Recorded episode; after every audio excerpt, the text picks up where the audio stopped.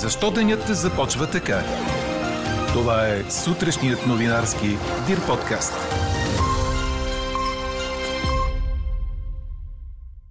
Защото излекуваните от COVID-19 са почти двойно повече от новозаразените у нас. Новите народни избраници се заемат с мораториума върху концесии и назначения, извършени от отиващото си правителство.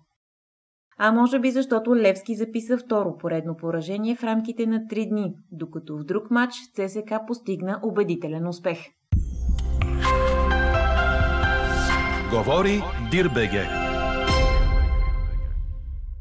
Добро утро, аз съм Елза Тодорова. Чуйте подкаст новините тази сутрин на 22 април. След ясна и тиха нощ, температурите тази сутрин са от 2 до 7 градуса. През деня облачността от запад ще се увеличава, но ще бъде предимно средна и висока. В източните райони и в планините ще се появи слаб вятър от югозапад и юг. Ще се задържи почти без валежи, а температурите ще са в синхрон с пролетта от 17 до около 22 градуса, сочи прогнозата на синоптика на Дир подкаст Иво Некитов. А на 22 април отбелязваме Международния ден на Земята. След 3 часа дебати и взаимни обвинения на първото заседание в правната комисия в парламента, депутатите отхвърлиха 5 от предложените 6 законопроекта за промени в изборния кодекс. Народните избраници казаха не на мажоритарния вод, предложен от ГЕРБ, и на гласуването по почтата, предложено от Демократична България. Подкрепа получи единствено внесеният от председателя на парламента Ива Митева проект на има такъв народ – той включва предложение за провеждане на дистанционно електронно гласуване на президентските избори и създаване на отделен избирателен район чужбина, където са народниците ни да могат да подават гласа си по кандидатска листа, а не само за партия, както е до сега. Включва и въвеждане на изцяло машинно гласуване в избирателните списъци с над 300 души и видеоизлъчване в избирателните секции. Днес ще се проведе второто пленарно заседание на новия парламент за тази седмица. Очаква се депутатите да обсъдят идеята на БСП за налагане на мораториум върху концесии и назначения, извършени от правителството в оставка. В фокуса на дискусиите ще попаднат продажбата на държавни и общински болници, както и назначенията в държавната администрация и предприятията с над 50% държавно участие. В дневния ред е и проект на решение за отмяна на Великденската вакансия на депутатите. Парламентарната група на ГЕРБ и СДС се очаква пък да потърси среща с депутатите от има такъв народ за съставяне на кабинет. Вчера за разговори бяха поканени Демократична България, които отказаха да преговарят. От партията на Слави Трифонов също са категорични, че не искат да преговарят за бъдещ кабинет на ГЕРБ. Агенцията по заетостта започва прием на заявки от областни и общински администрации и столични районни кметства за разкриване на общо 370 нови работни позиции за младежи с висше образование. Работните места се финансират по програма Старт на кариерата в рамките на Националния план за действие по заетостта за тази година, като се предоставят средства за трудови възнаграждения в размер на 800 лева и дължимите върху тях допълнителни възнаграждения и осигурителни вноски. А столичният общински съвет ще обсъди на днешното си заседание дали да отпусне заем от 20 000 лева за допълнителни трудови възнаграждения за периода януари-април тази година на здравните медиатори, които работят на първа линия с малцинствените групи в София. Дейността на сертифицираните от Министерството на здравеопазването медиатори е държавно делегирана и средствата за основните и допълнителните им възнаграждения се възстановяват от държавния бюджет. Докато това стане, е нужно парите да се осигурят от бюджета на дирекция здравеопазване в столичната община. Почти двойно повече са излекуваните от COVID-19, отколкото новозаразените през последното денонощие. Новите случаи са 2002, което е 14% от направените тестове, а излекуваните са 3935 души. В болница вече са по-малко от 9000 пациенти, което също е положителна тенденция от последните дни. Починалите за денонощието обаче са 100 души. Поставени са над 19 000 дози вакцини. В 10 часа днес се очаква брифингът на здравните власти, след като стана ясно, че Националният оперативен штаб ще работи до избирането на новите му членове. Новият външен министр на Чехия Якоб Колханек постави ултиматум на Русия до 12 часа днес да вземе решение, което да позволи експулсираните 20 чешки дипломати да се завърнат обратно в Москва. Гонайки дипломатите, Русия на практика парализира дейността на чешкото посолство в руската столица.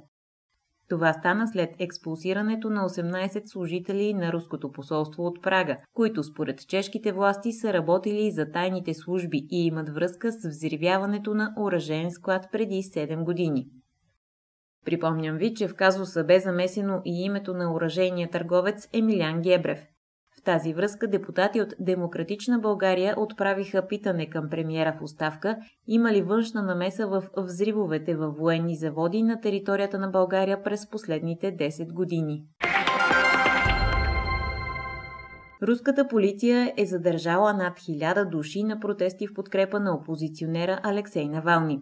Привържениците му се опасяват, че той може да не оцелее в затвора, където обяви гладна стачка и настояват да получи адекватна медицинска грижа.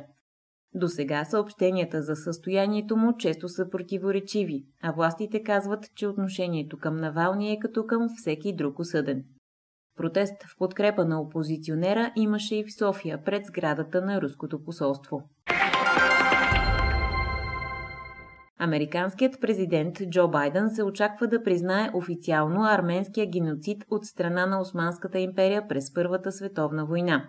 Това съобщава Wall Street Journal, цитирайки неназовани официални източници.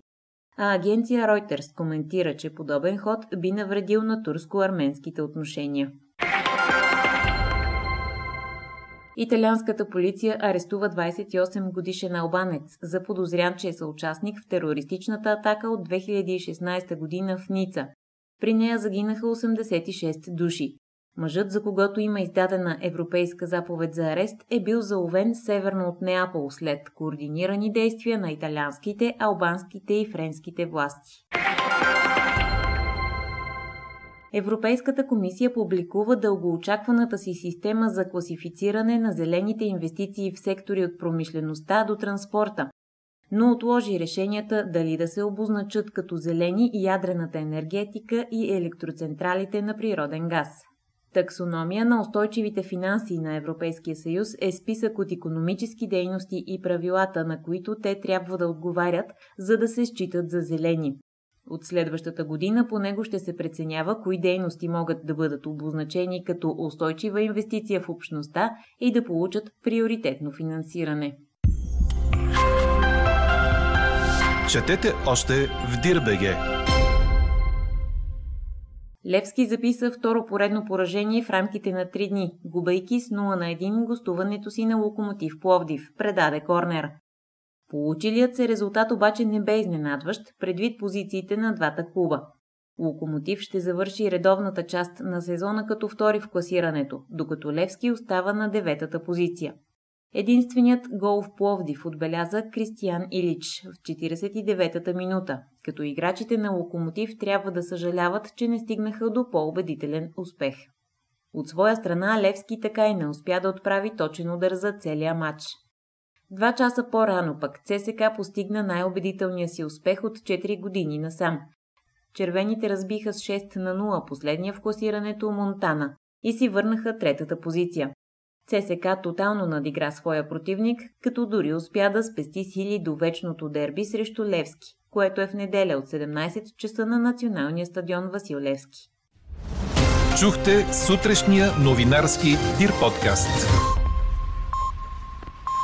Подробно по темите в подкаста четете в Дирбеге. Какво ни впечатли преди малко?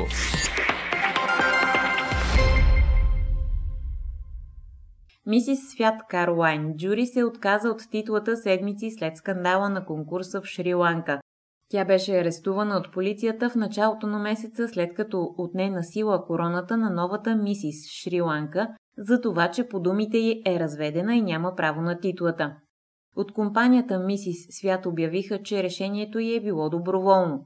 Така нейната подгласничка Кейт Шнайдер от Ирландия от конкурса през миналата година ще е новата Миси Свят 2020. След скандала от компанията Мисис Свят казаха, че проблемът трябва да бъде решен на местно ниво и няма да се отрази върху конкурса за тази година, на който Шри-Ланка е домакин. А носителката на короната за страната тази година, Пушпика де Силва, ще участва в конкурса за световната титла. Тя наистина живее отделно от съпруга си, но все още не е разведена, което означава, че може да участва в конкурсите за мисис. А какво ще кажете за това?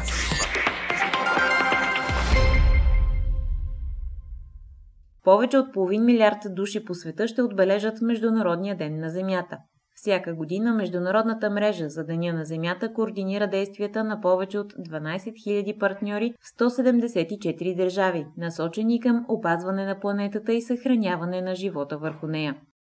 У нас този ден се отбелязва за първи път през 1930 година. Тази година в десетки и детски градини, училища и университети се организират инициативи, свързани с Деня на Земята.